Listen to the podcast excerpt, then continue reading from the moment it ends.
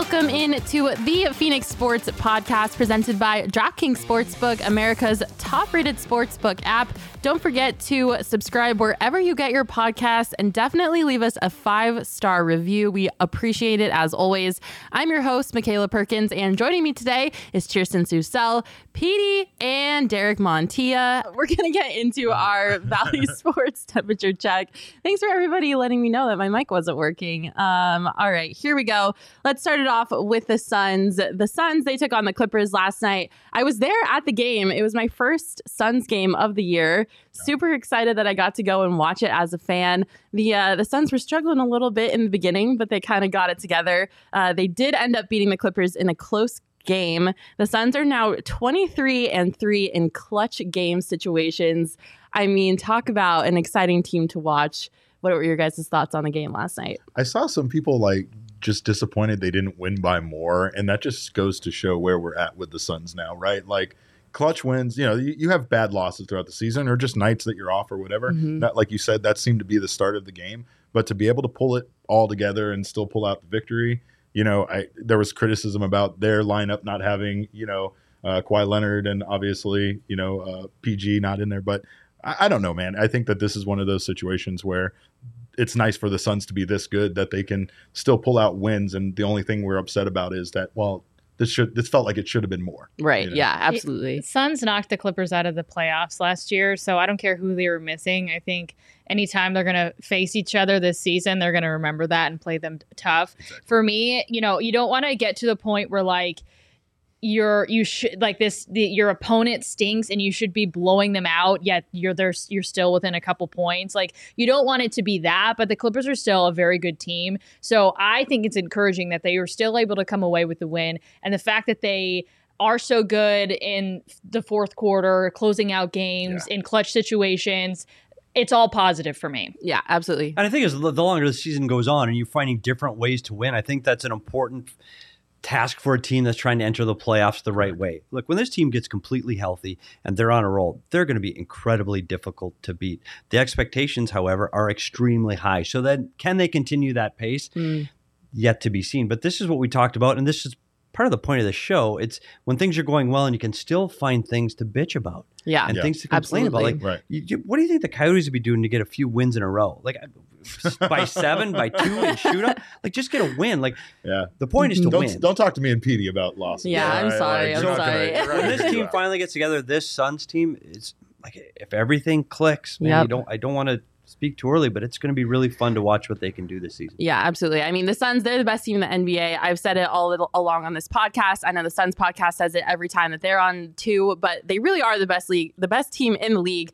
Um, I have some stats for you guys to hopefully blow your mind because I don't know if you guys know this, but since the bubble, so including the bubble games, the Suns are 120 and 39 in games. That to me is wild. That winning percentage, I can't do math, but I'm assuming good job monty williams Well, is through the roof. If- and if- james jones for continuing to add to, to and the Suns, success. they only need to go 16 and 9 for the rest of the season to set a new franchise record in wins if they do it, which I mean, I feel like they can. They're on a six game win streak right now. Their next six opponents are not great. So, I mean, I feel like by the end of the next two weeks, they will be out on a 12 game win streak, barring any crazy changes, you know, knock on wood. But I mean, this team is unstoppable right now. and I hate to relate this back to the Diamondbacks, but that's uh, three Ooh. games away from a full baseball season, and that's pretty terrifying. Wow, to that think was fast math. I would have, yeah, Diamondbacks fast math could not have done that on the fly. Well, Wouldn't have even thought that. So that's why we have you on the show. Diamondbacks had uh,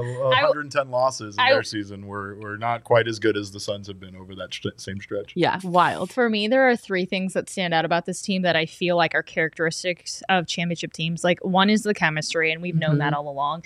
And James Jones has done a phenomenal job of bringing guys in that have not disrupted and only made the chemistry stronger. Um, just closing out games, right? And I think that's something that maybe Yeah. they've struggled with in the past, like teams that can close out game. That's that that's big, um, and then depth, right? And now they've just added to that depth. They've got three things that are just such big factors in championship teams. Mhm. Like this team has every bit of expectations to win it all this year, and they have everything that they need to win it all. Yeah, absolutely. I agree. This is the year for the Suns. Um, Shane in the comments saying the Clippers without Kawhi and PG are sneaky good. I agree. Like people Yeah. were trying to discount that what I was last night. They were trying to say like, oh, like you guys wouldn't like it was an easy win. Like they didn't have their two best players, but like I still think the Clippers are a really great team even without those two on the court. Um, Charles Woodall Pike saying the Suns being able to crush the last five minutes has been so fun to watch. I agree. I love watching this fourth quarter, like when the Suns are playing, because even if they're a little bit behind or whatever, I still have so much faith that they're going to just win it. Like I have just complete faith in this team, which I will say is so nice to experience because as a Valley sports fan, I am scarred and jaded. And so when I can finally just like let my my trust walls down because I have so many trust issues and just like enjoy this team for what it is, it's so refreshing because I genuinely have not been able to do that before. But but do you not have this feeling in the back of your head that there's they're going to hurt you again? Does not I don't still I don't know. there, Like I just you have like a confident now? feeling. Yeah, I Yeah. just have want a her to feeling. feel No. pain, Derek. That's kind of what I want. I want I want her to remember the sting of last season. But no, I had that same thing last year. Like last year, it's like this feels different. I've Yeah. never felt this confident about this team. Yeah. Like sometimes it was even when they were really good with a really good record, you still kind of had like some f- crossing your fingers type moments, right? Yeah, absolutely. Um, no, there's just something about this team. Like it's even. Uh, I mean, obviously, it starts uh, with CP3, right? But Mm. the biggest thing about him uh, is even when he has an off night, kind of like he seemed to start having last night, you can just annoy him into being better. Like it's like he's it's like he's kind of toying with the other team until he realizes he has to kind of turn it on, and then Right. he does, and he's just incredible. Uh, the uh, DraftKings Sportsbook line on his assist last night were 13 and a half, and I was like, no way. He scored. He got 14. Yeah. yeah, he got 14. So that's so the other thing. way Crazy. to man. ruin my bet.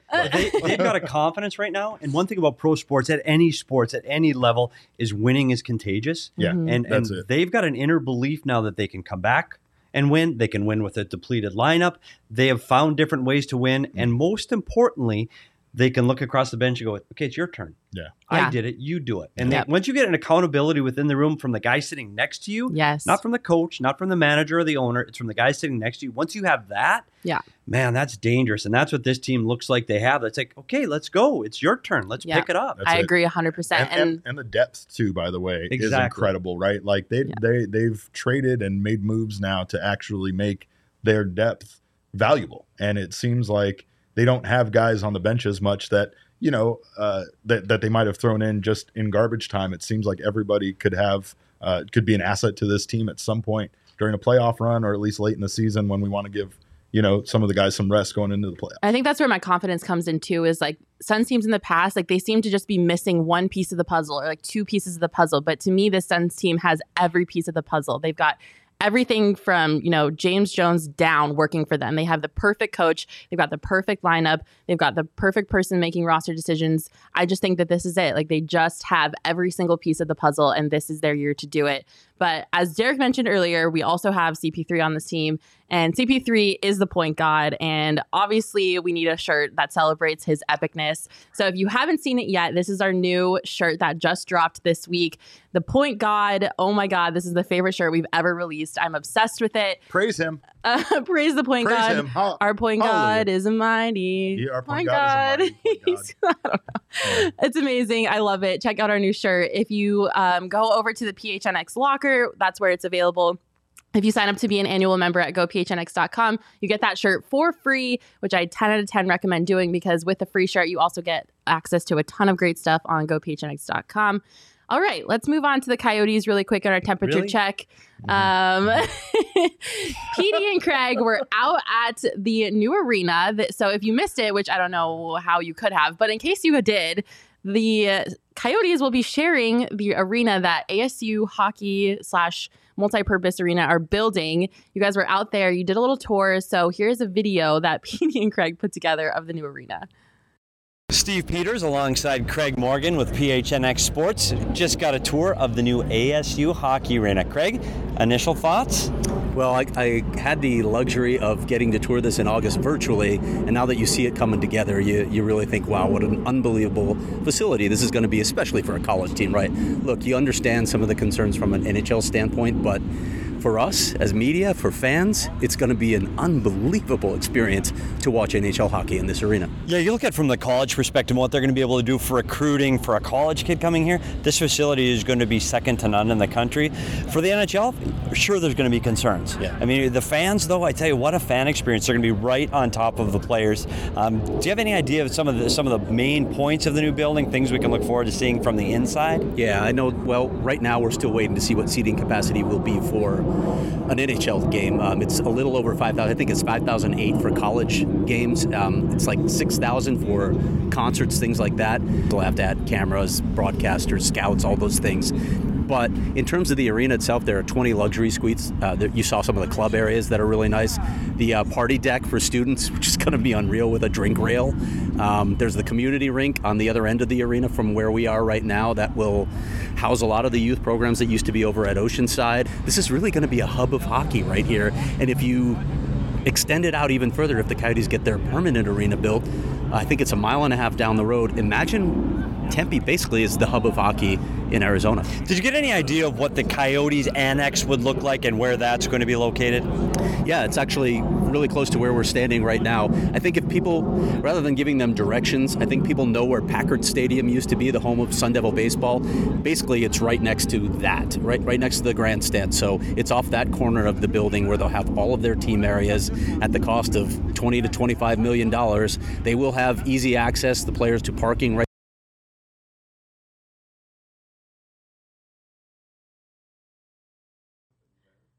So that was the tour of the new arena. Petey, I know you were out there and you gave us a great comprehensive breakdown of it in that video, but what were your overall impressions and your honest, honest opinion if you think NHL games are going to be successful in that arena? First, it's a beautiful facility in an unbelievable location. Like your stand, it's right next to the football stadium. You get to see the mountain there. It's gorgeous.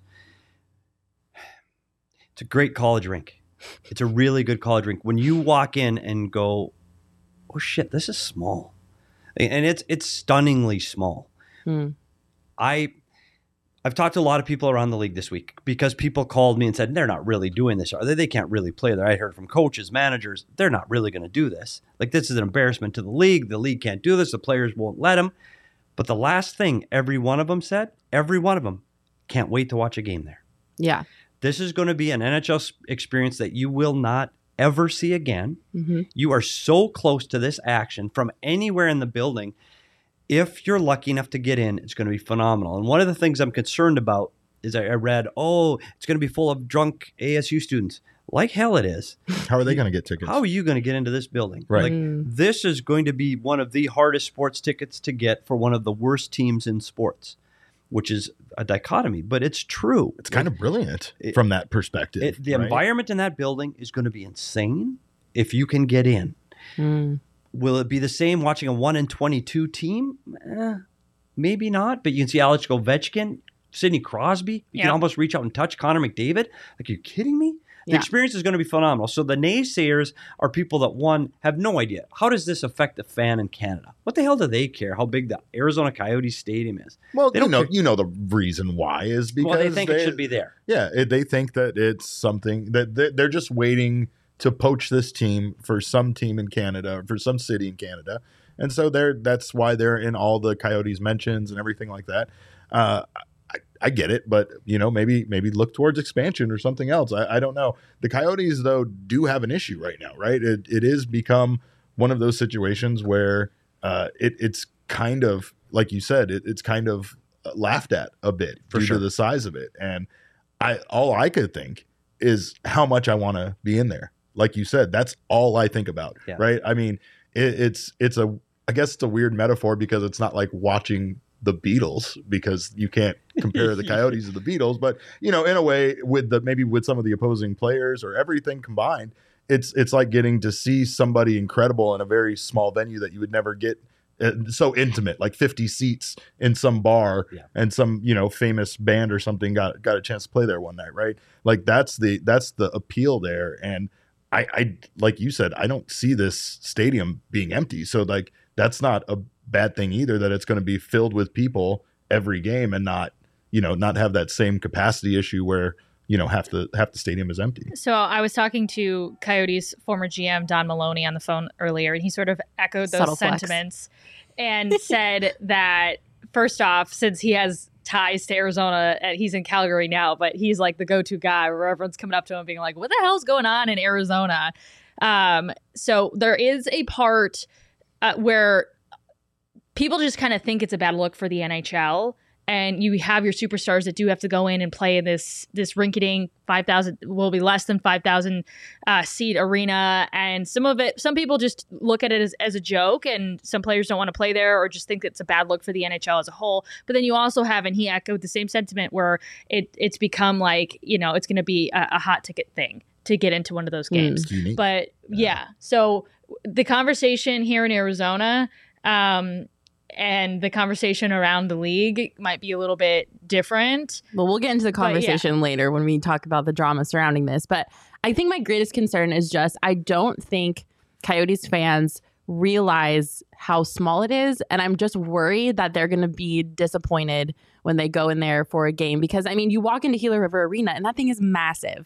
Like it, and it feels like I am in a professional sports venue. And half of the appeal of going to a game is to get that experience that, you know, some people can only afford to go to once every year. And it's, you know, they have like the whole thing in this uh, giant arena, this whole experience. And then, you know, you're going to go to ASU Arena and it's perfect, like you said, for a college hockey team, especially coming from Oceanside because Oceanside is a rinky dinky little community rink.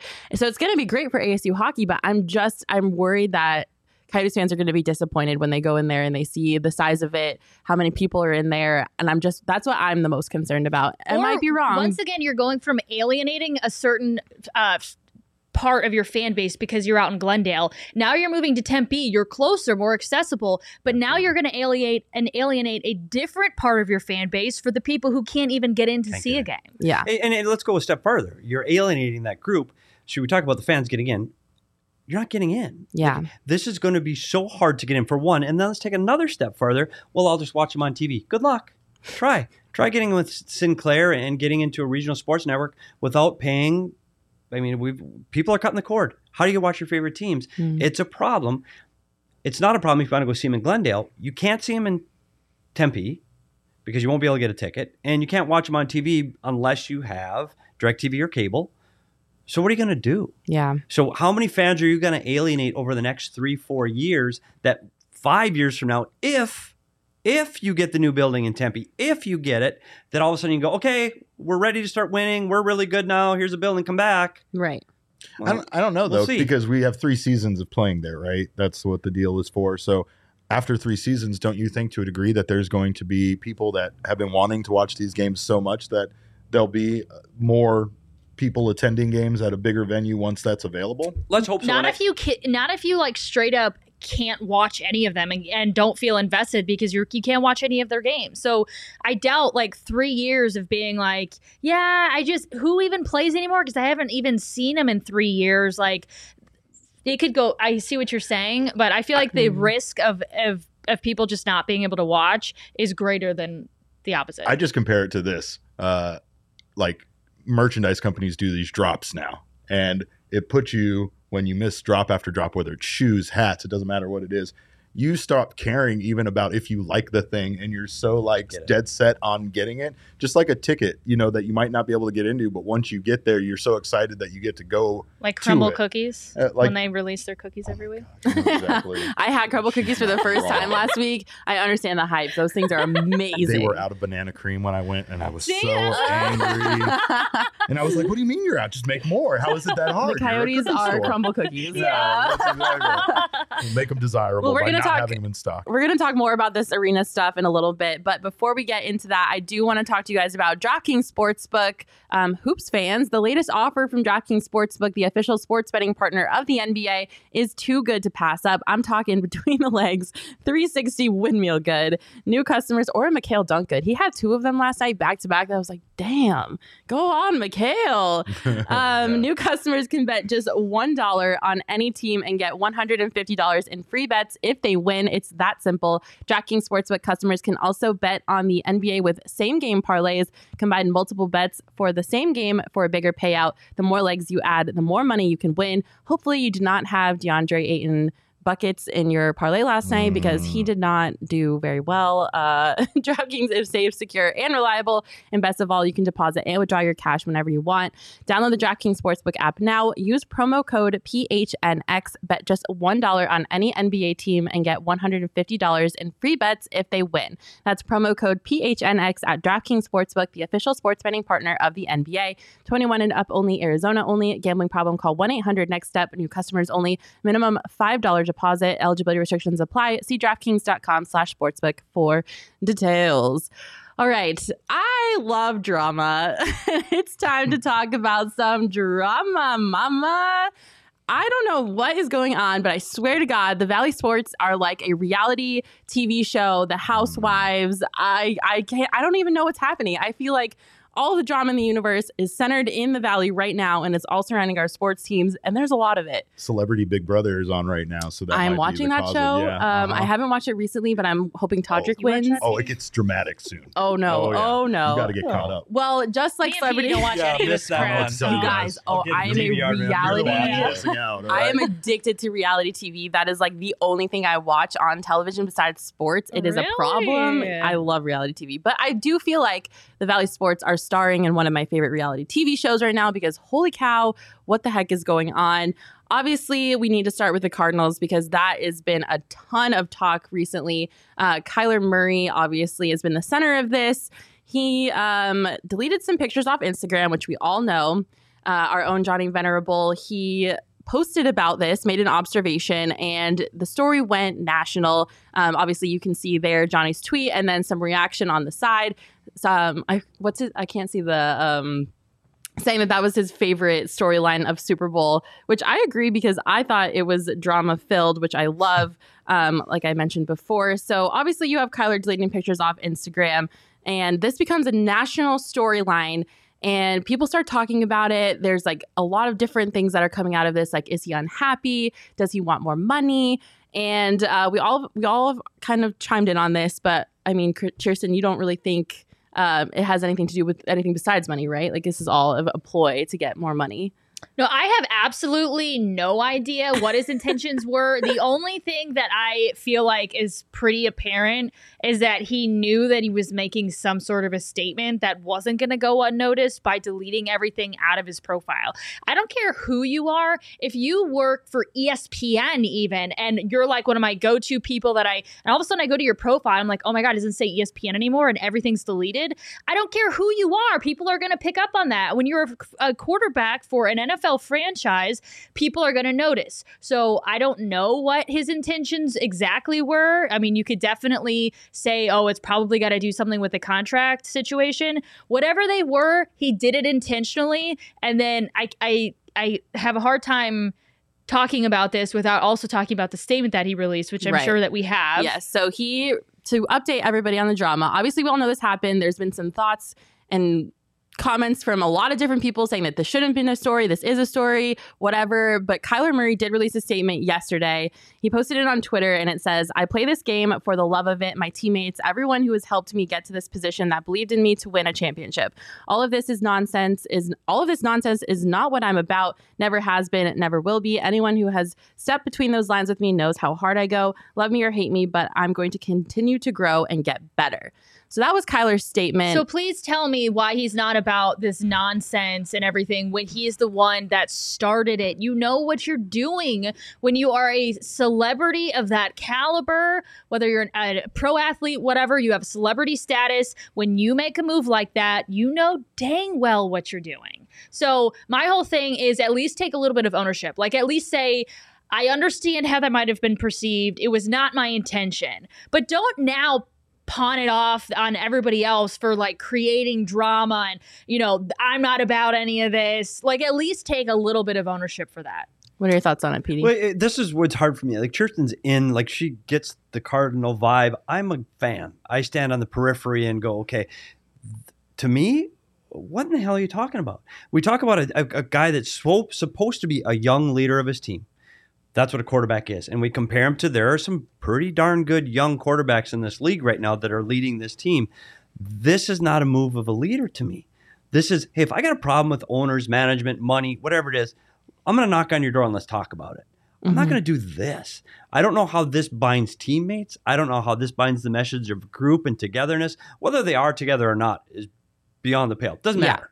It's what do we perceive it as? And now the perception is, what the hell are you talking about? You don't like drama. What the hell are you tweeting it for? Right. idiot. Like that's just dumb.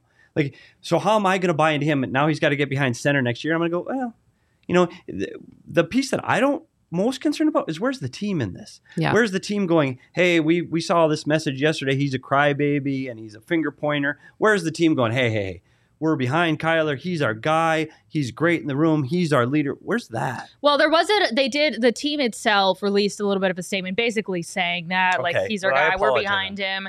Um, and then wrong, his Matt. teammates okay. have come out and said, "Yeah, it's okay. That's what. That's I'm why. sorry. That's why we've got a group here. It's not just one person. We bring our minds together." And some of his his teammates have come out in response to him, A- and a lot of fans are saying like, "Who the hell cares if he deleted something on his Instagram? He's a good player." It's just like, yeah, I get that, and I'm not saying trade him because he deleted something out of his Instagram.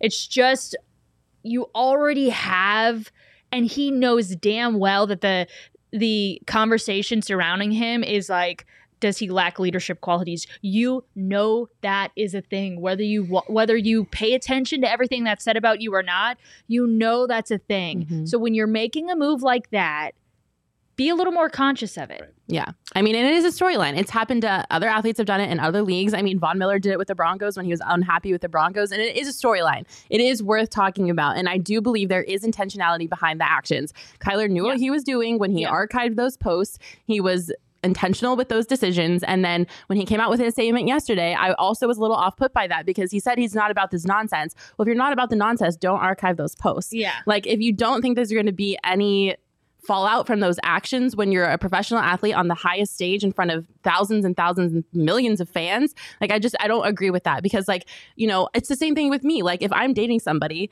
and I all of a sudden just delete all the pictures of me and my boyfriend off or Instagram, that yeah oh people oh are going to be like, "Oh my god, up." Michaela broke up with her boyfriend." Yeah. Like it's the same thing. Like I just don't think it's fair to like be like if I and obviously I can't speak for Kyler and I don't know how he feels, but like if you don't want to be about this nonsense, don't do stuff like that because you're going to get some nonsense out of it.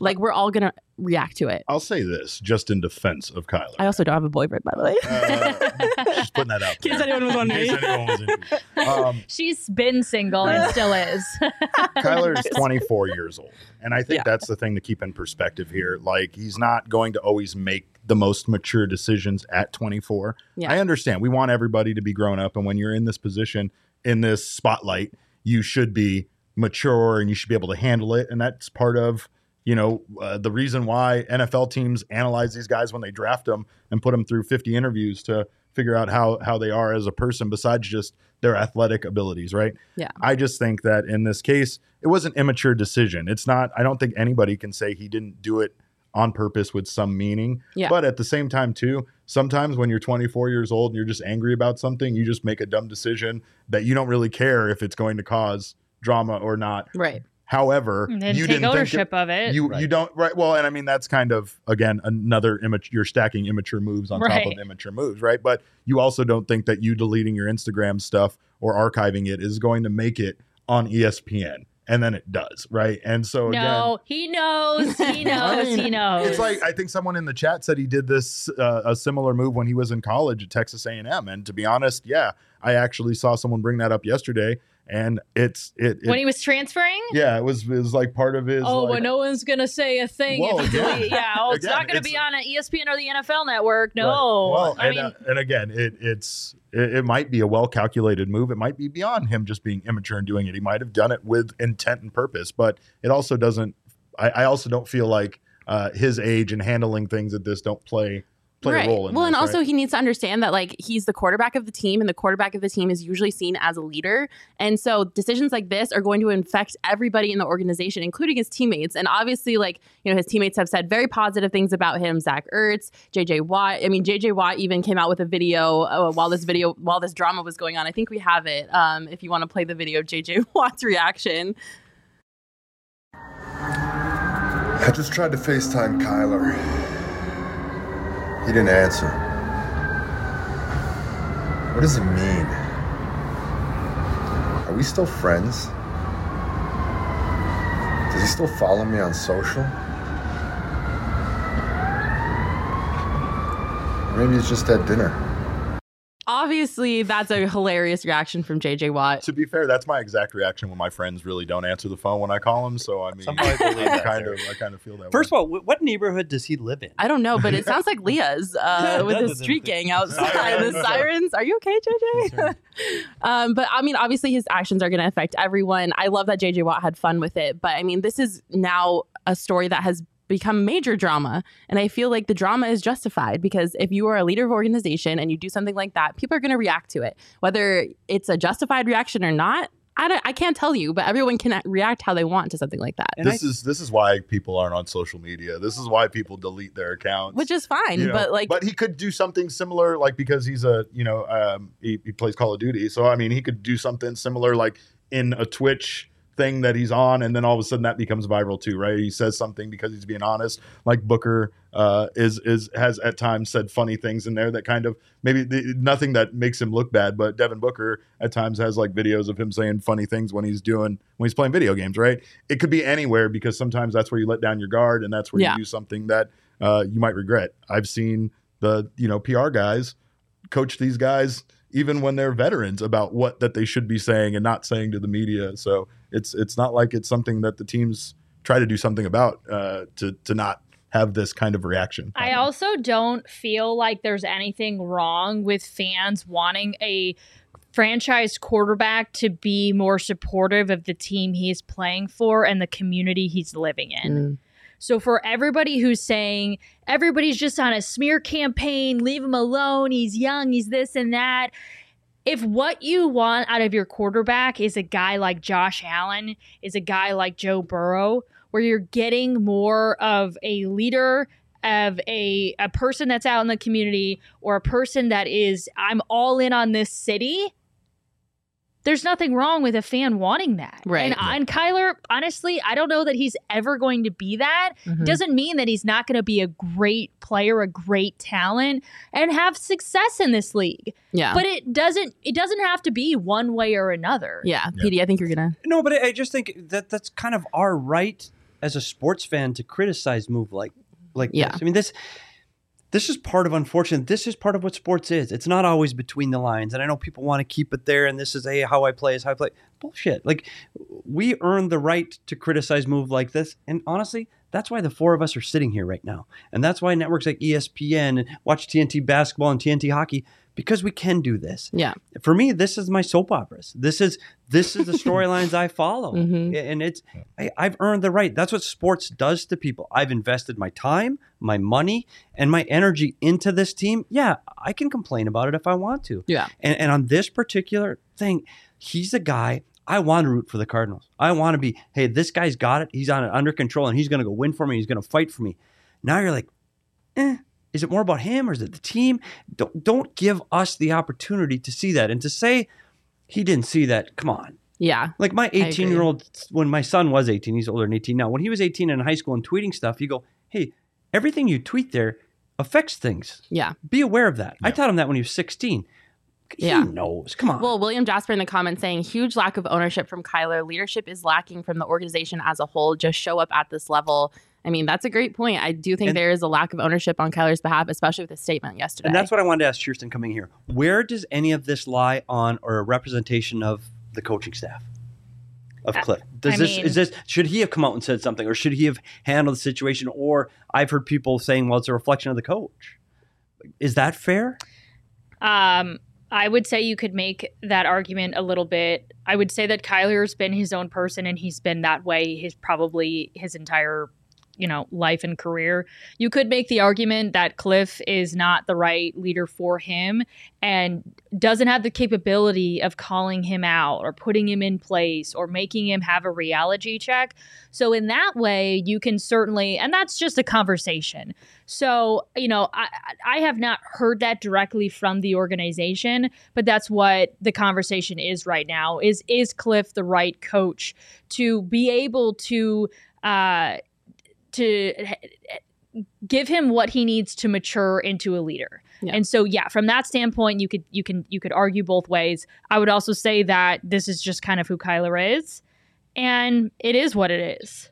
um, perplexed damage in the comments saying Um, he said he was going to have to grow. That will help him be a better QB. I think that was a short joke. Um, if it was, I love it. Um, 100%. um, but I wanted to go off of this because Petey Graham brings up a great point in this, maybe being a coaching issue, an organizational issue. Um, NFL AZ Cardinals in the comments asking, do you guys think this drama might steer away free agents from coming here? And I wanted to bring up that question because although it might not necessarily, in my opinion, deter free agents from coming here, it might affect the free agents that are on the roster. So today, this is more drama, you guys. We're just adding to the drama. Taylor Jones tweeted something that was very interesting.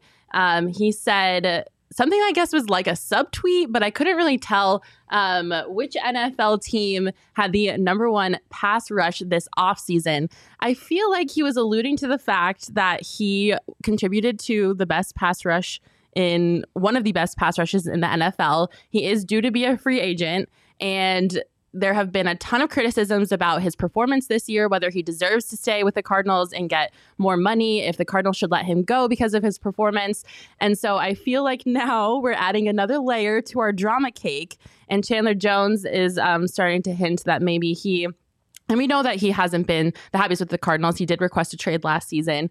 Um, but I think now he's starting to bring up the fact that he feels maybe disrespected and he deserves more money and he should get more money for, you know, the job that he's done throughout his career. What are your thoughts on Chandler Jones maybe uh, subtweeting the uh, the league?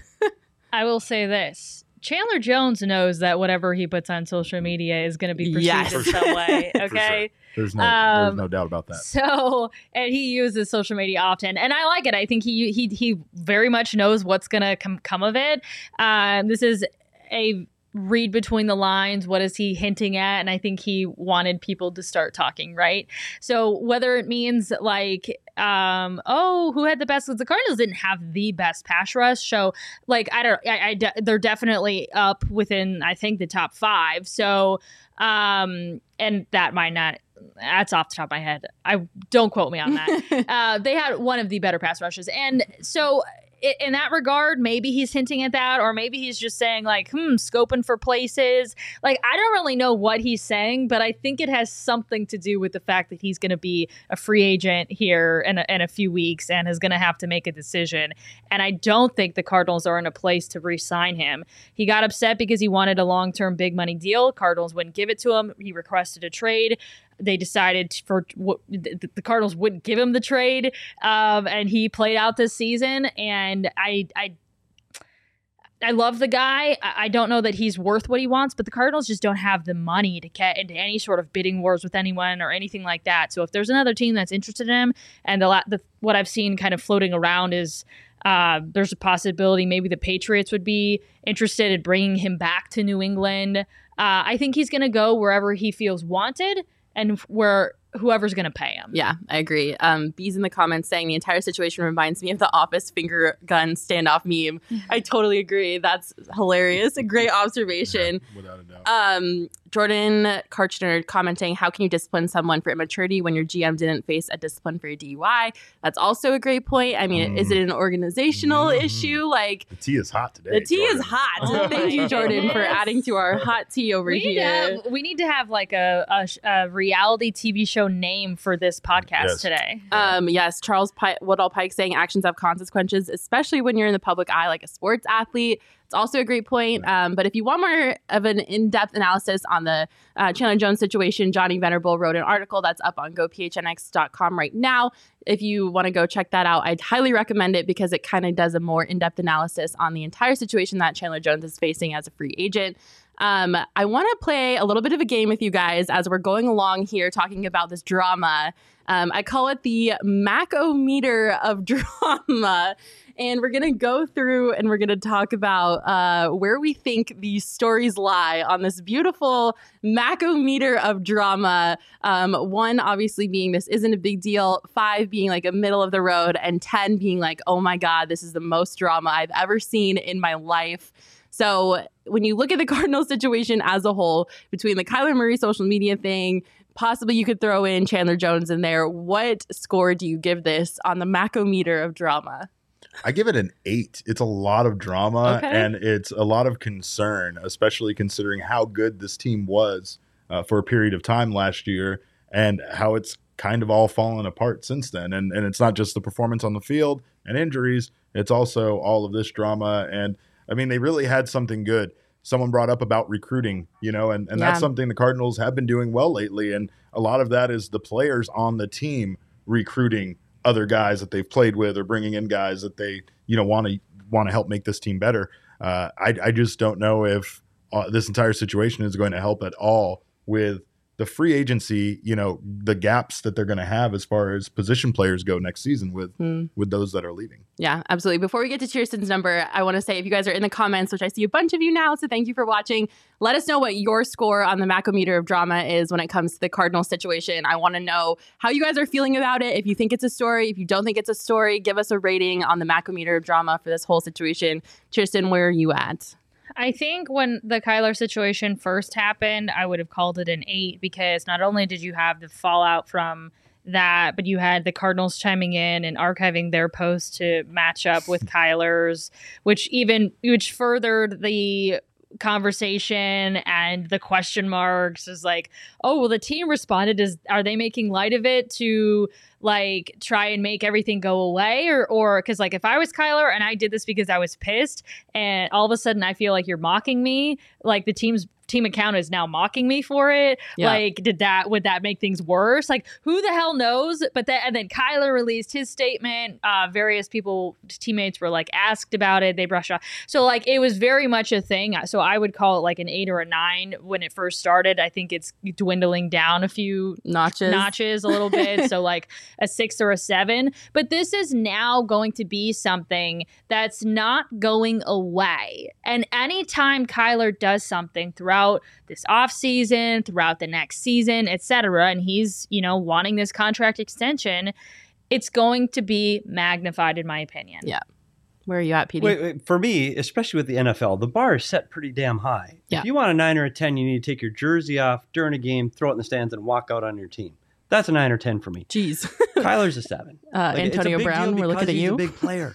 it's a big deal because he's a big player, Yeah. and and he's supposed to be the guy. yeah. And you saw the playoffs that this team just went through, and a lot of fingers got pointed at Kyler Murray for that performance in the playoffs, whether it's justified or not. Yeah. They were. And you, you look for a quarterback, and Joe Burrow, on the flip side of that coin, leads his team. Maybe shouldn't have been there, but he puts him on his back and carries him. So I think that magnified what the expectations are of Kyler Murray as a leader. Yeah. And I think that's what elevated this story to be as big it was. Hey, if this team is the Coyotes, and, and no offense to the Coyotes, well, actually, a little offense to the Coyotes, but if, the- if this team if this team has two wins on the season, people are eh, yeah. yeah, it, oh, but but this team's expectations were so high for this Cardinal team halfway through the year that I think that makes this even a bigger deal Yeah.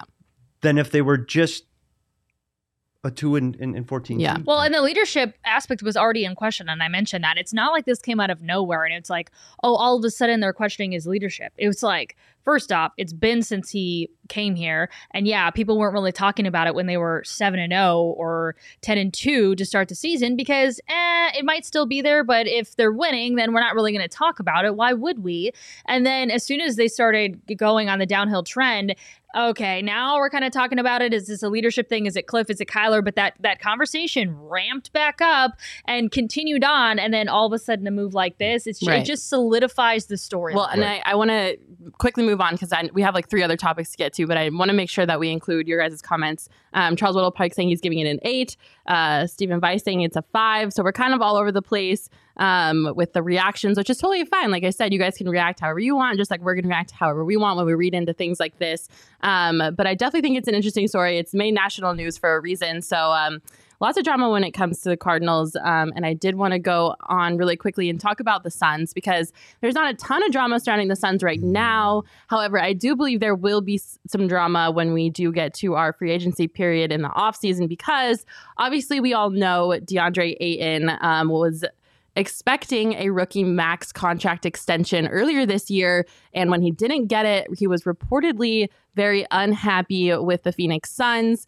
Um, obviously, he felt like he was getting slighted and deserved a rookie contract. Or I don't want to speak for him, but I do feel like there was probably some feelings of like maybe he deserved that rookie max contract extension. And when he didn't get it, he probably felt a little bit slighted, which I could say I would probably feel the same way if I was in that position. Um, so this whole time in between him not getting the extension and now, you know, people have been looking at his performance as a reason to either justify him getting more money or him not getting more money because if he doesn't um, he can he he will be a restricted free agent. Um, so the Suns will have a chance to match any offer that comes DeAndre Ayton's way in the offseason.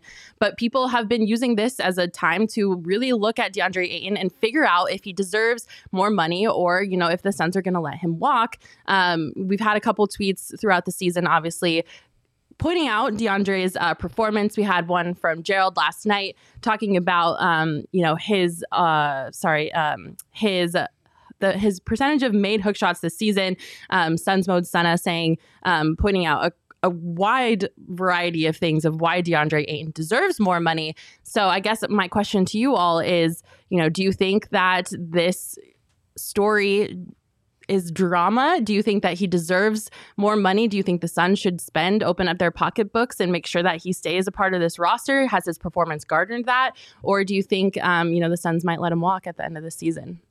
I, I don't think the Suns are going to let him walk. I think that they should pay him. I think he absolutely deserves it because of his maturity and his growth. Like mm-hmm. his uh, I, I, don't know. I was commenting last night, but I was just really impressed with his footwork and and his his hands lately. Yeah. His ability, his balance. There's just a lot of things there that he looks like he's come so far as as far as a player goes. I I, I don't know where to rate the drama because it doesn't really feel like the difference here with the Kyler situation and other stuff is that we have physical evidence of that person being angry. All we have really is people saying that right. he's upset with the organization or whatever. And I mean, again, that's that person's opinion about the comment he made or whatever. Of course, he's upset. He feels like he's done a lot for this team and he expected to get that. And when you don't get that contract extension you were expecting, you're you're going to be upset. You're not going to be thrilled about it. I, I think that the Suns might have wanted to see this season if he was capable of still progressing and still getting better and earning this money like he hasn't already earned it, eh, you know, with his his past performance. But it, it's a it's it's I think a difference of doing it one season versus being able to put it together consistently. Yeah, Tristan, do you think that Da has earned the bag? I do, and I also am very impressed. And while we're you know, getting off the topic of Kyler and um, you know a maturity and a leadership thing. Well, we're getting back to that. Hold uh, on, just a second. Oh, we are. yeah, okay, we well, are. That, well, I was gonna loop that in with DeAndre. Am yeah, I overstepping no, absolutely. Things? So no, you're good. We have a tweet from Espo actually who pointed that out. The same thing. DeAndre Ayton and Kyler Murray are an interesting case study on how guys in similar situations handle themselves in vastly different ways. Um, this was drama because Espo caught some heat on Twitter for this, which I feel is very undeserved because he does make a good point. And Kirsten, I know you're about to make that point for yeah, him. Yeah, I've been talking about before anything that happened with Kyler this entire season. DeAndre was considered an immature player. And again, he's young as well. But one knock on him his entire career has been that he's immature and he needs to grow up. And the way that he's handled not getting the contract he felt like he deserved, mm-hmm. and that is a thing. He and his agent were after a five-year max uh, max deal. They were uh, talking about maybe a three or four-year deal for less than he wanted, and you know he he didn't like that. So to see a guy who's had in the past, and trust me, being around that organization and being he didn't like the media i mean trust me. I mean yeah. they, they, were justified in saying that he had some maturity issues he had some growing up to do. He's now a dad you know he had chris paul come into the locker room he's had uh, monty williams as his head coach he's had people around him that have helped him develop uh, into a mature player and human being and I give him props for the way that he's handled everything this year. You can definitely be upset with feeling like you're being disrespected in terms of what kind of deal. I mean, that's just a part of sports. But when it comes to wanting to win games and being and not allowing that to affect the the team culture or anything like that because you're after this deal. Um, I think he's done a really good job. He hasn't deleted anything from his social media. He hasn't made a fuss about it. He just went on, put his head down, and said, kept playing the game and said, uh, you know, I'll prove it to you. Hopefully, I get an extension and we're all good at the end of the season. But either way, I'm gonna go out there and I'm gonna give it my all. I think that he's a staple of this team. I think moving forward after you know, I, I, Chris Paul is is at the tail end of his career. So in the next couple of years, you're going to have to sort of get in into to a situation where you're looking at rebuilding. And I think Devin Booker and DeAndre Ayton should be your build your pieces that you're building around. Mhm. And so I think he definitely deserves it. I believe that he's going to to get that deal and that it will not end up being drama at the end of the season. But I do think there's still he's still under a little bit of a test. Yeah. I think if if he and one thing with him has been consistency. I think if they get to the playoffs and all of a sudden he's super inconsistent, um, I don't know. Maybe there's some questions there. I mean, this is very much a, a trial season for him. yeah. Uh, but I think to this point, in my opinion, personal opinion, I would say they get the deal done and Ayton is here to stay. Yeah, B's in the comments saying Ayton's approach has been refreshing. He has maintained a professional demeanor, and that is evident in the evolution of his game throughout the year. Um, William Jasper making a good point, saying the difference between those situations are Monty Williams and James Yep. Jones and Correct. Kliff and That's Keim. exactly it. It PD, what are your thoughts No, I, I on that? completely agree, and that's what we talked about before. It's the organization, it's the It's coaching leadership. staff, It's the it's culture. the leadership group and the culture, and, and CP3 brings some of that to the locker room. Mhm. Yep. So there's an expectation. We don't know what goes on behind closed doors. We're not privy to those conversations. Was DA a problem in the room, and C- CP3 goes, "Hey, here's how it should be. Here's how you Yeah, handle it." Yeah, but here's You the get thing, too.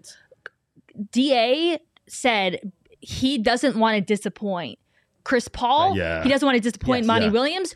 It's it's Kyler who he doesn't want to disappoint himself, maybe. Yeah. But does Right, Kyler want to not disappoint his head coach Yep. or you know DeAndre Hopkins or whatever? I don't think that that accountability even exists where he I want to be the best leader I can be and the best player I can be for you and for you and for you Yeah. and it's going to change who I am as a player, my approach and help me grow as a human being. And so maybe we just totally uncovered something Right. here. Well, Chris Chris Paul, like you said, he is willing to to discipline him on the court. So I can only imagine, like you said, we don't know what goes on behind closed doors, but if he's if he's so willing to coach him on the court Yeah. uh, during a game, you can only imagine the advice and and the uh, you know at and least call him out on tutelage. Yeah, right. And and just everything. But the other thing there too, on the flip side, is the support from those guys, right? Chris Paul, Devin Booker, we heard from all these guys that said pay DA, right? So they're behind their guy and they showed him the support. And we didn't get that contract. Those might have been the same guys that picked him up and said, That's fine, we'll get it for you this year. Yeah. Well, Yeah. your performance this year, we'll get you that money. And to have guys around you like that, making you kind of calming you down so that you're not having those moments of, you know, immaturity or just kind of lashing out. Like sometimes you can you can take stuff for a while, but then there you just have those weak moments where uh, you all of a sudden were really angry about it because you you thought about it too much or whatever, and it you know caused you to Yeah. do something dumb on social media. I will say I'm really impressed with DeAndre Ayton and the way that he's handled this situation this year. He could have been way worse and he could have done the typical NBA superstar thing where I mean look at James Harden. I'm pretty sure James Harden's not hurt and he just wanted That's why to he's not been play. with 15 teams. Yeah, I mean, we could have had a James, another mini James Harden on our hands, and DeAndre Ayton. You know, one of the biggest questions around surrounding him was his maturity level and you know his ability to be a grown up and make grown up decisions. And I think the way that he's handled this entire I guess, slight of not getting that rookie max contract extension has been nothing short of mature. And I'm super proud of him for handling it that way. And again, I do think you can accredit a lot of that behavior to the people around him in the locker room, to the leaders that he's been given in his coach and his GM. And I do think the Suns have established, at least from the GM level down, a great organizational culture that, you know, really supports their players and, and accountability is their main focus at the end of the day, which I really appreciate. So I am proud of DA for the way that he's handled not getting that rookie max contract extension, and he does deserve that bag. So I really hope the Suns that open up that wallet money. because he freaking deserves it. Really quickly on the Mako meter of drama, let's bring back the meter. Um, where do you guys think this falls on the meter of drama? I don't think it's that high, but I'm interested to see. No, it's Yeah. nothing right now. I mean, it could be like let's revisit at the end of the season, but I don't think it's. I don't think it's drama now. I don't think it's going to be drama. yeah, Yeah, it's It's like because a- the way he handled it, though. Yeah, Exactly. Yeah, It could have been drama. Like I He was said, he could have been. James This Harden could have been 2.0. Big, oh. big deal. Yeah. Instead, he publicly we don't hear about it. He just goes out and plays. Yeah. And you want to Yep. get paid?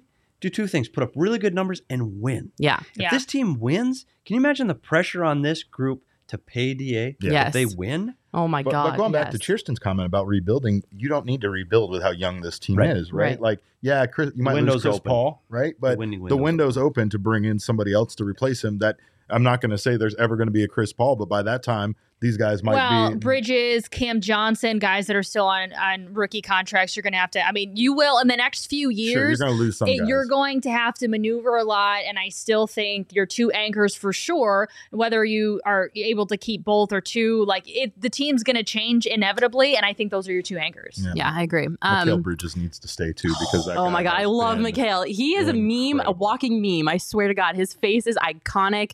Please, please, please let Mikal stay because I love that guy. Before we move on to the Coyotes, and we do have some baseball stuff to talk about. Sorry guys, we're Is we have a lot to talk about today. Michaela didn't realize that she has the three most long-winded. Yeah. I know. I'm sorry, you guys. Um, hopefully, you all watching don't mind.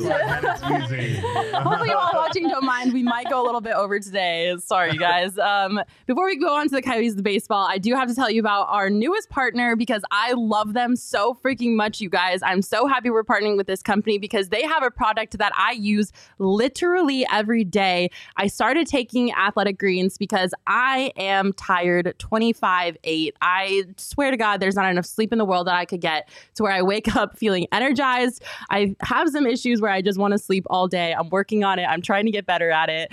But the good news is, is Athletic Greens has helped me get more energy. With one delicious scoop of Athletic Greens, you're absorbing 75 high quality vitamins, minerals, whole food source, superfoods, probiotics, and adaptogens to help you start your day right. It's the first thing I do when I wake up in the morning. I literally roll out of bed because I don't have enough energy to walk to the kitchen, and I get my I get Just there. rolls the whole way to You the guys, kitchen. if I have to be up before 10 a.m., I am a monster. But thankfully, Athletic Greens is super easy. I just grab it out of my fridge. I take one scoop in my water bottle. I give that thing a shake and I chug it.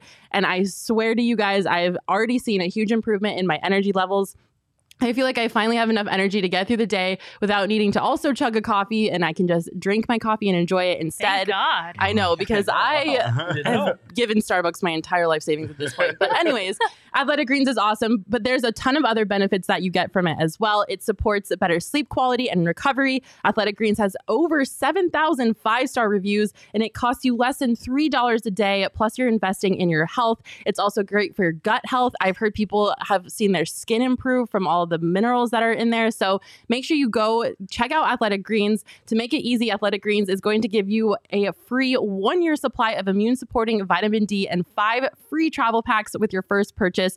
All you have to go is do is go to athleticgreens.com slash TPSP. That stands for the Phoenix Sports Podcast. Again, that's athleticgreens.com slash TPSP to take ownership over your health and pick up the ultimate daily nutritional insurance. I promise you guys, I love that thing so much. It is I making such a difference in my It- life. I, I take pre-workout supplement, and it has such a like a, a, a short shelf life of giving you energy because that's what it's supposed to do. yeah. But since I've been taking Athletic Greens, it's like it, it's it's just extended, and it allows me to actually like not have to take an afternoon nap after I'm done working out. And the We love it. works. Work, We love it. Um, Jordan saying Mac needs an IV filled with coffee. Mhm. I would be so down with that. I could just like bring that thing with me everywhere and just inject caffeine into my veins.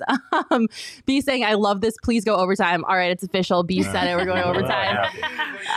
Um, Jacob, our producer, No, is very Jacob's unhappy hungry. because he's hungry, but that's okay. Uh, we'll, Oh, he'll suffer through for us. I think this is great content, so we'll just keep going. All right, when the Arizona Coyotes, an NHL team, announced that they were going to be sharing an arena with a collegiate hockey team, the internet was on fire. the there were so many memes, gifs, like comments from everybody from Joe Schmo down the street to national media members who were roasting the Arizona Coyotes for sharing an arena with uh, the ASU Sun Devils. This was probably some of my favorite ones.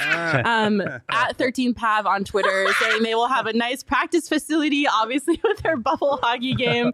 Um, uh, Oreo Speedwagon saying Clayton Keller coming down the middle. Um, obviously they're playing knee ball hockey. I didn't see those. They're so good. The drama was at an absolute all time high because, for whatever reason, just kidding, not for whatever reason, people were really like making fun of the Coyotes. Wait, what's that? What's the game where you? What? What is? What's the Table name of that? That's Bubble yeah, hockey. yeah, Oh, bubble. Yeah, yeah, yeah, yeah, bubble okay, hockey. okay. Yeah, that's the that's the uh, Coyotes' new practice But facility. is, is it is it is it drama here though? Like Kyler blew up in Arizona. Is this a big deal here? Well, I think I think it generally was. Coyotes fans are happy about it, but they Yeah. were also super pissed about the national reaction. Like they were all over Twitter defending the organization, defending Yeah. the team's decision to move. Like they and you know, along with, you know, the bubble hockey comments that were also, well, we have a perfect stadium here in Quebec for them, or they could share the Yeah. arena with the Rockets. That's like that's really and what it that comes is the to. easiest way to piss Coyotes fans off is to talk about relocation. So, you know, Coyotes fans were upset. They were saying this is great for us. People were saying this isn't great. So there was a lot of debate going on if this was a good move or not. It's absurd. It's a great move. I don't understand how. I mean, I get it. You're, but Glendale's miserable. Uh, people don't like going out to Glendale. That's the fact of the matter. Your season ticket holders are located in the East Valley. You're Yeah. making them happy. You're giving them an opportunity not only to be season ticket holders, but to have a completely unique experience that all of these same people who are getting their jokes in are going to be just like Petey said. They're going to be the people that are going to be like, "Hey, Petey, can you get me tickets?" They're Yeah. going to be the same people, right? Because that's what it's going to come down to. You're going to see it, and you're going to want to be there. It kind of reminds me sometimes of making fun of the Winter Classic, and then no matter what, no matter the conditions, no matter how weird it gets, you're still like, "This is pretty freaking cool." This the way that this came together. Outdoor hockey is cool, and it's always great to see it. It's not feasible to do it for all games, but man, we kind of wish they did, right? Like the the Field of Dreams game in MLB was the same way, right? It was a very small like they could have sold 150,000 seats if they could have put it on that field for people to come to because everybody wanted to go to that. Yeah. But part of that was the exclusivity and not being able to, Yeah. to attend it. Petey, do you think I'm the not negative? as warm and fuzzy as Derek is on this. That Yeah. this is great. I don't think it's great. I think this is for the future of this organization in this city. It's great Mhm. because it keeps them here. Yeah. Do I think that this was a, a business error years in the making? Yep. Absolutely. Mm. This started when Steve Ellman moved the team to Glendale. That's where it started. Yeah. That was Sure. a mistake. Huge, mistake. But ownership group after ownership group after ownership group said we can't play here. We can't generate enough revenue to play here. Well, where's the building? Where is it? We've talked about it for almost 20 years. Where is the building? Yeah. We've talked about, oh, it's going to be in Salt River. For sure, it's going to be. Oh, it's going to be in Mesa. Well, it might be in Tempe. I think it's going to be downtown. Build the damn thing. Yeah. Yeah. So this thing should we should be in the ground. We should see framework, and they go, okay, we got to play at ASU for a year. I'm sorry, the the beautiful building in Tempe is not built yet, but we're almost there. For it to get to this point is a big, big business error because I think there were some egos involved. I think there mm-hmm. were people that really thought the deal between Glendale and the Coyotes was going to happen again, whether it's right or wrong. They thought they'd be in that facility for a few more years until they bridged the gap to a big facility. Unfortunately, by the time the Arizona Coyote management finally realized, oh shit, they're serious. We're really not going to play here. They shut the door on some more feasible facilities, including the Madhouse on. McDowell, which is going to seat 13,000. Needs a lot of money. But if you play there, you go, okay, it's it's not that much different than Long Island Coliseum. Could have been good. there. It's not It different could than little, you know where the Detroit was playing and Joe Louis. It's not that much different. So Right. we could do that. And- but do and- you, so and then it- you understand the negativity that's surrounding this moon, 100%. right? Well, Oh, don't forget they also got kicked out, and that's the reason why all of this is happening. And, and like you said, the Glendale was petty. Glendale, made, 100% they, agree. they were petty from day one. The minute that these this entire process started to go south, they had no problem saying in their like city council meetings and stuff how they didn't want the Coyotes here. But they deserve to be petty. this. The Coyotes weren't paying them any But- but I money. think- Yeah, Yeah, but here's the thing. that, the though, it all taxes thing. started. It all started when the city of Glendale basically sued the uh, the Coyotes and to get out of this lease long term deal. And after that, they went year to year, and that happened what, like six years ago? At least. Okay, so then what are you doing the last six years? Obviously, if they sued your butt to get out of a 15 year old deal that they just signed, it's not a long term feasible thing to work out Right. with the city of Glendale. So, what have you been doing for the last six years? And why did you get to the point where things got so bad that they've now kicked you out and you literally did not have a place to go? And thank God ASU just so happened to be building this complex, or else then what would have happened? They So- would have been shit out of luck. so yeah, so people I think are trying to look at the bright side of things, right? And Yeah. just it is what it is, That's and so we'll we'll make the You most do. out of That's it. what I do. But every, uh, anyone who has uh, you know any ill things to say about what's going on right now is also justified. Well, Yeah. speaking of ill things to say, I do have a couple more tweets for you guys that I And don't absolutely hold Glendale harmless here. Like Glendale's at fault too. Yeah. Well, Yeah. that's what I'm saying. That's why I Yeah. brought in the lawsuit I wanted and to make everything. sure yeah, I'm not painting the Coyotes organization as the bad guys. I'm not doing that. They should have fixed this a long, long time ago. But Yeah. do you think do you think in a way this was posturing and everything that they were doing was just trying to make it so that maybe they could get this deal with Glendale done? Hundred percent and- agree. yeah. I think they believed that this was BS and they were going to play in Glendale, and I believe that was during this hockey season. Yeah. Yeah. I agree. Um, here are a couple more of my favorite tweets from people reacting to this. Um, what do you guys think of the Arizona Coyotes' new barn? It's a male, it's a mall skating rink at Christmas. Um, and then someone tweeting uh, Arizona's next arena deal in 2024, 2025, and it's a basement hockey uh, rink. That- and Paul Bissonnette was so kind to quote tweet it and say, delete this. Yeah. that makes me miss Metro Center. Metro Center used to have an ice skating. Let's hope five years from now, this team has big draft picks. They've surrounded them with a great surrounding cast, and the building that they have proposed in Tempe is phenomenal. Yeah, it's The in a great location. amazing. The location that they Like, want to put it at is perfect. If that happens, and this is the bridge deal that gets them there, they're going to play in brand new facilities at ASU. They've got brand new locker rooms that they're building themselves on their own dime that they have to pay for in advance. They're going to be an unbelievable atmosphere. All of those things are true, and they will be here long term if they get the deal in Tempe. Because if they don't, Yeah. They will not be. I They again, they will not finish that three year deal at ASU. I'm going to say this just again going back to the uh, the ticket thing or the size of the venue. I have never once walked into a venue and been disappointed by how small it is. Not once. I've never been because I mean I don't know. Derek Why is is not up there, disappointed by the size of things. Yeah, you heard right. it here first. First time you the heard size of the matters. First okay. time Eric heard that today. Yeah, right. Um, Sorry, is that it? But, I but saw my right. shot. Like, I and took you're it. talking liken it to a, a concert. If Yeah. you the better concerts are the smaller venues for your Right. your favorite artists. Right. That's fantastic. So I just feel like to a certain degree that's kind of the experience they're trying to maybe maybe maybe that's their thought process here is that they can sell this out Yep. constantly and then that makes it look like hey look it we've had 3 solid seasons of sellouts and like that makes Generate moving to that new venue, you know, better, right? on the Macometer, the Macometer of drama, what score do you give this? And I think we should include the entire thing though. So from like them not Oh, paying it's so taxes to much drama. Glendale to like all the way up to this point, and then Glendale exposing them for not paying their money, giving them their money. Where do we? I think it's pretty high. I would probably give this like uh maybe like a seven or an eight. If it were football or basketball we were talking about in this town be a doing 10. this, it'd be a ten. Yeah. Be a 10, But it's Yeah. not. an 11 So it's even. not. Yeah. So what's your scores? I mean, I still think it's pretty dang high for any sport to have this happening to them. So I'm going to go ahead and say like a nine. Yeah. I I mean, I think it's pretty high because the thing is, is we're still in the thick, and we just all talked about it. We're still in the thick of like, is it going to work or is it not going to work? And we're seeing like a situation that's happened that's eh, that's happening that's never happened before. So I'm going to say it's at an all time high. Um, and I'm just going to give it a nine. yeah. the the embarrassment and cringe level is at a 10. Oh, yes. It's definitely Absolute 10 on the nine, you know, embarrassment level. drama. Petey, what are your thoughts? Well, I, first of all, I'm impressed that everybody knew this much about the hockey team in the arena. So that makes me feel good for what the hell I do because we're kind of like the stepchildren here. We get it. Like we're the few, the proud. We're the hockey fans. So that's really cool. The you drama around Is this your team. season happening right now? Excuse Still. me. Of course, we're gonna pay you know attention. barely but but the drama is very Yeah. high around this franchise for an incredibly long time Yeah. and i mm.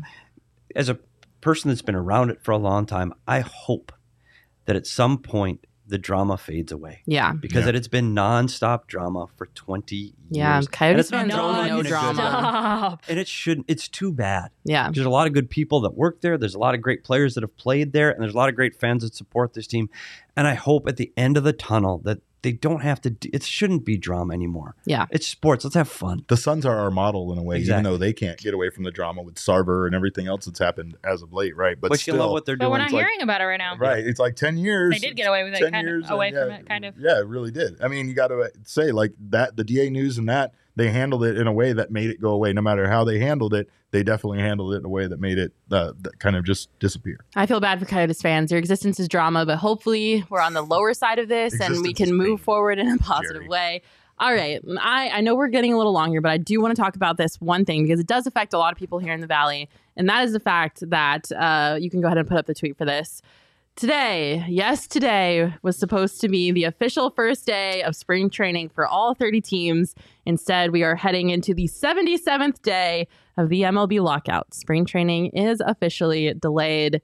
My heart is in pieces on the floor because 15 of those 30 teams are here in the valley and we're supposed to start spring training today. And obviously, that is not happening because we have the dumbest and the worst commissioner in the history of sports all time in charge of this league right now. And uh, we are without spring training, which affects a lot of people, a lot of businesses in the valley. And I'm upset about it. And I, I feel like I'm justified in being upset about it because what the actual F is going on? You're not stoked about minor league minicamp? No, I am not stoked about minor league I minicamp. am. I'm so ready to sorry to the amazing minor league baseball players around. out there. Oh. Um, I love you, but no. Um, I'm very salty that I will not get to sit outside in the warmth with a beer and watch Major League Baseball players play spring training They're not allowed to call it spring training. So No. minor league mini camp it is. Well, for Minor league now, it minicamp. actually is minor league mini camp because they're not playing any games, and they might not play any games should it stay minor league mini camp.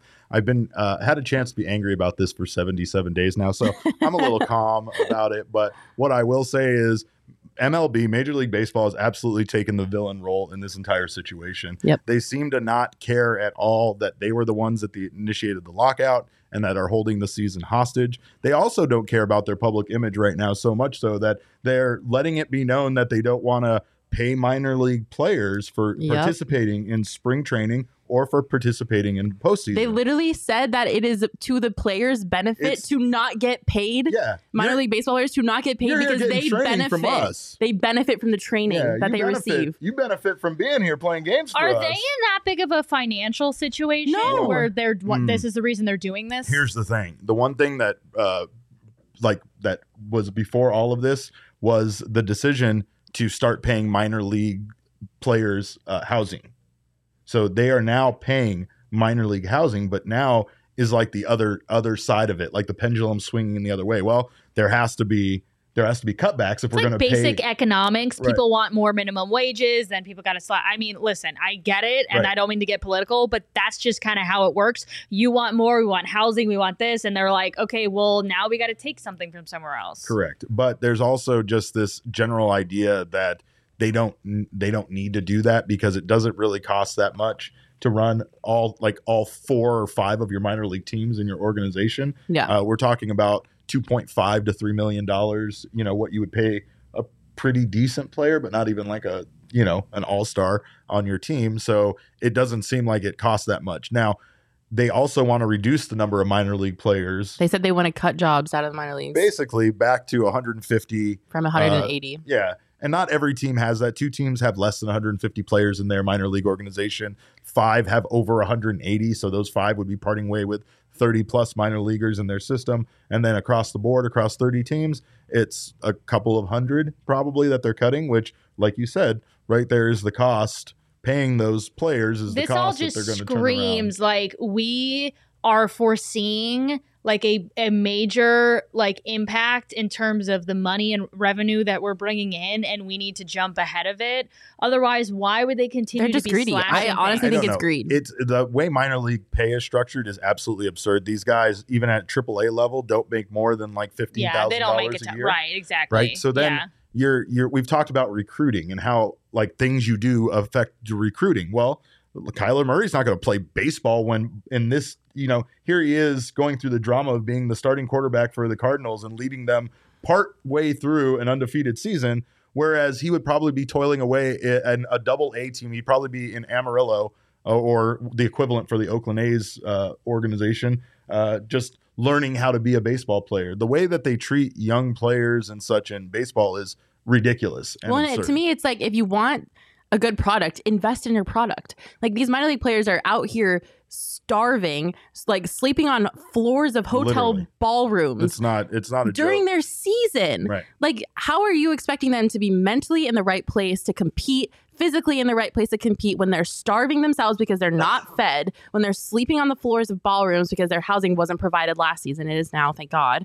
But like, I just don't understand the logic. Like, and you expect these players to be competing, competing at the highest level that they can at whatever ball, whatever A, double A they're assigned, but then you're not going to support them or invest in them in the ba- in the literally human basic way to feed them and house them. That Most- blows my mind. Most minor leaguers have to have a second job. Yeah, And like they're playing baseball, and and, then after like, they're the done playing standard, right. baseball, they go drive for Uber Eats. Yeah, you have Fernando Tatis Jr., who actually took out a loan uh, guaranteeing an investment firm future percentage of his earnings for him to be given this loan that would allow him to have proper housing. He was able to get a trainer, personal trainer. He was able to eat well, you know, and that was one of the biggest things. Was he said a lot of his teammates were, you know, you're eating Jack in the Box and McDonald's and fast food and things like that, and it's just not the life that a young. I'm also going to go ahead and say that as a uh, journalist trying to make my way, uh, also had to have second jobs, and not paying Well, paid I mean, you a lot see of it money. everywhere Yeah, in it's, life. it's not the only. Okay, having a second job Can is you like. hit a 98 mile per hour fastball? No, no, no. What I'm, I'm saying is, it's not like inhumane conditions to like, oh, somebody's got a second job. Do you want it or do you not want it? And the ceiling for journalism, I will make this comparison. If you make it to the highest of heights, and maybe I am super talented, maybe you just don't know that. Maybe okay, you do Maybe you just don't know how miles an hour. talented I am. Okay, I, I will say that like young journalists, they're trying to make it, etc. I'm not like comparing the two like necessarily, but that's not the only career. But it also doesn't excuse it. to- like j- young journalists should get be paid more. life, I get- Though. I get it's life. It's not the only career path where you're saying I'm going all in on this, and I've got to work a second job because this is my dream. It's by f- like not even by a long shot. Is that the only industry that that is applies to? I had Petey, to where are work- you at I of had to work five jobs, by the way, all at There once. you I'm go. just So saying. I. So- so there I'm you not- go. But here's what I'm saying is the problem at its core is how is that making a young athlete, some kid that's awesome at everything he does, pick baseball over football or basketball no, when that your you path, got a great point for that. when your path Great there is point. so much better. It's it looks It's so damaging much, for the sport overall in Right, I every would single never way. And if you're pulling out of smaller cities that don't have other teams, that maybe you're going to their your single A, double A, whatever affiliate in another city, and now you're bringing fans in that way because they've got a minor league team. They Right. might be not in a big city Right. where there's an Yeah. MLB team, but if you're if you're deciding that you want to diminish the amount of teams that you have and pull out, I mean, I get. I think that they're trying to. This is my personal opinion. I think they foresee economic impacts. Uh, you know, we're not doing well. Our sport continues to trend in the wrong direction. So we're going to get ahead of it by slashing costs. And I think it will. Like I'm saying, I get some of the moves that they're trying to make without, with leaving my emotions out of it. I'm not saying that it's right or wrong from a business standpoint. I get it. But I do think that it will end up backfiring on them in the future. Well, okay, hold on. I want Petey to get a word in edgewise because No, Petey no. is a baseball fan. Otherwise, it's great content. But okay, but I'm about to shut you guys all down. there's Petey, a lot of Petey is a covert there's, baseball there's fan. a lot of stuff know. to digest here.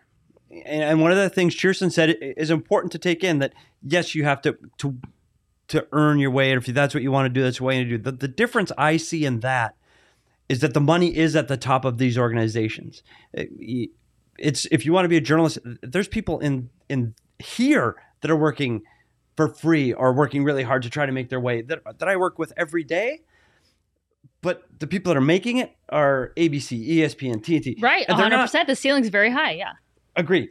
But it's not that the people down the hall from here are making $2 million and I'm trying to get to their level and they're paying me five bucks an hour. Yeah. The difference here is at this level of your franchise, you are paying people an exorbitant amount of money, exorbitant. And in the same franchise, in the same job that you want these players to become these guys, you want these guys to be the lifeblood. You want these guys to be the guys that are earning you money, but we're not going to treat you fairly is a concern to me. And I'll, I'll go to a sport that I know better is hockey. The Tucson Roadrunners are the, the Coyotes minor league team. Do they get paid as much? Absolutely not. Livable wage? Sure. Do some of the guys live together, five guys in a house? Yes, Sure. they do. Sure. But the one thing that this team at, at, at the American Hockey League level to compete, they do provide food. They their meals are good down there because they want them to be healthy and strong and be able Yeah. to work out because they know that player is an asset that's going to help the big club Invest potentially down the road. your that's the part that I think is the disconnect Yeah. for me with the minor league players is that's their asset to build them in the future. So what I'd like to see, which you won't see, is where's the give and take from the player that's been there, gone through all that, and now I'm 26, 27, I'm making my 14 million. No, you can't make 14 million. You're going to have to make 13.5 and some of that has to go back into no, no, no, no, no, no. Well, don't take it from me. Yeah. I made it now, so Yeah, hell yeah, with you. yeah. That's where I'd like to see a little bit more of the give and take from Hmm. wh- where are the players stand. And I don't know, and I, I'm not That's a what baseball created guy. this. No, Were, wasn't it the players' union or the ones that were saying that like we need to Am I totally off? No, on no. that? What do you? What? No. What I'd like to see the players get back, too. Weren't they fighting for? well, the players are fighting the- for like the younger guys that don't necessarily make Yeah, like money arbitration yet, years. pre-arbitration years, right? So mm-hmm. they are not eligible. So they're still in their rookie contract, and all they want is if they become one of the top performers in the league, that they should receive a bonus. They want a bonus pool to pay out to some of these. and they also guys. don't want what happened to Kris Bryant to have to other, happen to other people. Right. So it doesn't too. extend into like food and living wage things like that necessarily. Not right now. Not for not for major league players, but for minor league but league. at play- least they've got their the like the the players that are ahead of this are it's not benefiting them. Well, the It's play, yeah, especially like others. like the players that are arguing on their behalf are like the highest paid players in Right, the game, like right. Max Yeah. Scherzer. and That's the Gerrit other thing that makes me so mad about this entire situation is like minor league baseball doesn't have a seat at the table. Nobody is there advocating for them, Right. and it has Well, it affects them so much. The PA, and nobody there can. Like, and I know the PA the represents, PA is technically Right. advocating on but their the behalf. PA only right? cares about the the the major league baseball players that are there talking on the behalf of the PA. Like Well, minor league baseball doesn't have a seat at the table, and nobody is there sticking up for those kids. They're trying. That's what they're trying to do, and that's the thing is, is like the owners don't even want to acknowledge a lot of the things they want to do because they're like, they, like they're not countering back. We're not hearing them meet halfway in the middle. They basically want like, you know, the the players want a hundred plus million, and the owners are like, how about ten? yeah. You know, it's like literally the Jack Donaghy from 30 Rock thing of starting negotiations with a dollar on the table before you go. But right now, like what Petey said, the lifeblood of small market teams is are those young players, right? They're mm-hmm. not like teams like the Diamondbacks, they're not spending the money on the big free agents that are over 30 years old. They're they're gonna make Yeah. up their team like a lot of teams are based on the Astros Moneyball. kind of blueprint and other things Mhm. of holding, you know, the minor league players back until they're ready so that their time doesn't start on their contract and doing all these things to manipulate their careers so if, essentially they don't have to pay them as much over the course of their career, right? But you have things like the competitive balance tax, which is one of the biggest things that they're arguing over. There's no cap, right? You just have Mhm. this this amount set and if you go over it, you, You have pay to pay this percentage uh, of what you went over, right? Well, I don't know. Maybe like okay, maybe a way to come in the middle is maybe still have the competitive balance tax, but have that money go to something other than the other teams that aren't spending as much. Because again, that competitive balance tax That's and like the money- worst part about baseball, in my opinion. Right. Well, 'cause Yeah. that's play- what Their creates. financial model is for a sport that's deteriorating in fans and viewership Yeah. and where they're going. Their financial model doesn't work, but the only ones that can fix it are guys are, hey, I don't want to spend any more money, but here's two hundred million. What? right. Well, don't stop paying them that then. Well, and again, Do like yourself. teams like the D-backs can stay in the black as far as financially because Yep. they're getting revenue sharing. They're not spending a lot on the players, and you know, honestly, they're also getting players from the draft, and they have this great class of prospects that are going to be coming up soon. But for now, they can just kind of. You know, kind of roll along, uh, lose hundred games in a season, and still be making money on the financial and side. the and we don't even know baseball. that. The model for me for baseball different than hockey tanking.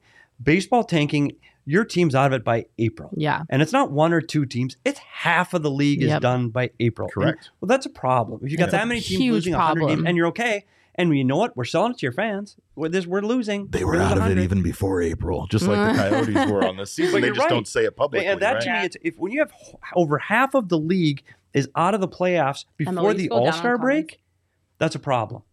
Oh. My Is that a thing with all of this, I'm just But I want him trying. I'm just trying to recognize that there are financial issues with the sport itself and with it the way that it's constructed. Sure. And I'm not saying they're going about like figuring certain things out in the right way, but they're in a spot right now where they've got to make changes one way or another. Yeah, Look I that- agree. Look Well, at that airport hangar that they can't fill up, right? Like Yeah. most nights I was there, the airport. there was there was like six thousand people there most nights. Like Yeah. you talk about the issue with Yeah. the venue.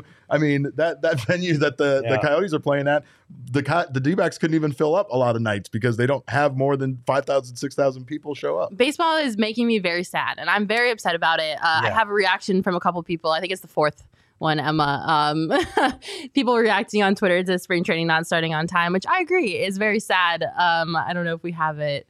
Uh, Mac, I'm with you. And I don't want this to be harsh. on- I love baseball. I'm a bigger baseball Yeah. fan than I'm a hockey fan. Sincerely, Yes. I would rather be at spring training. Right, that Yeah. breaks You're my a bigger baseball fan than Oh, a hockey love, fan? Love Yeah. baseball. Oh my That's why I want Petey to I in love there because he baseball. loves I, baseball. I watch baseball. All, it's And- on MLB Network all summer. Yeah. Love And it. it's just it's so and it's warm, by the way, Cheerson. It's warm. It's Um, here's the some of the reactions sucks. to people on Twitter, by the way, about baseball not starting on time. Shoot me zero dollars. I like the Uh, Albany there for sure. I want him to get it salt. I want to be spring training join. drinking a beer and eating a hot dog Yeah. tomorrow. I know. I'm pissed about spring training not starting on time. I genuinely love watching baseball games. It's the best way to spend springtime in Arizona. And it's really sad that it's not only affecting me, it's affecting my coworkers, it's also affecting the businesses in Arizona. The like this, local it- it's the local economy is going to take a hit, which is really sad. But um, if you're wondering where the the updates of the talks are, there's nothing on the books. They have nothing scheduled. It's been 14 days. No, there's nothing on the Well, books. As of yeah, as uh, here's the thing though that's crazy about this. Like you said about Rob Manfred being the worst,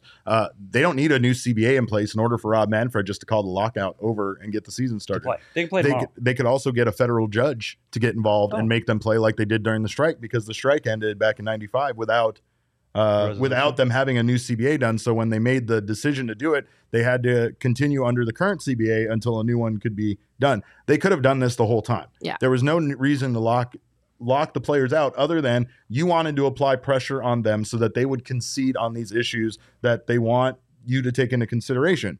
And that's all we've seen up to this point. Mostly has been the players saying, "Okay, not 125, but how about 100 million? Okay, maybe not the top 30 if they're not in the top 30. How about they're in the top 20?" Uh, and we're talking about the seven percent players of are players and stuff. Like the players are trying. Yeah, You know, but then the it's very much on the league, and I hate the league right now. Right. Um, it's the same reason why they didn't want a mediator because a mediator isn't going to look at it fairly. They're just going to want the sides to like meet in the middle. Yeah. And when the owners are starting at zero Yeah. and the players are starting at 125 million or 100 Yeah. million, right? Meeting in the middle is a bigger concession on the players' part. well, baseball's frustrating. It's really pissing me off. And one thing we all can agree on is Rob Manfred is a fucking moron. Yeah. the worst commissioner in the history of just sports. not interested Um, in in the game and honestly like we've alluded to there's a real issue with popularity both with wanting to play it and wanting to watch it Yeah, well, hopefully they can figure this out. Um, thank you guys for all of you who have sat here for this very long episode. We appreciate you so much. We have to let Jacob go eat, otherwise he's going to murder us. Um, on the Macometer drama, I give this a 10. I'm so frustrated that baseball's not here, but hopefully we can figure it out. Um, if you are still here, we love you, and it's because you're family. If you're not a part of our family, make sure to go over to gophnx.com, become a member. Can get your first month for only 50 cents or if you become an annual subscriber you get a free t-shirt. Thank you again so much for tuning in and we will see you next week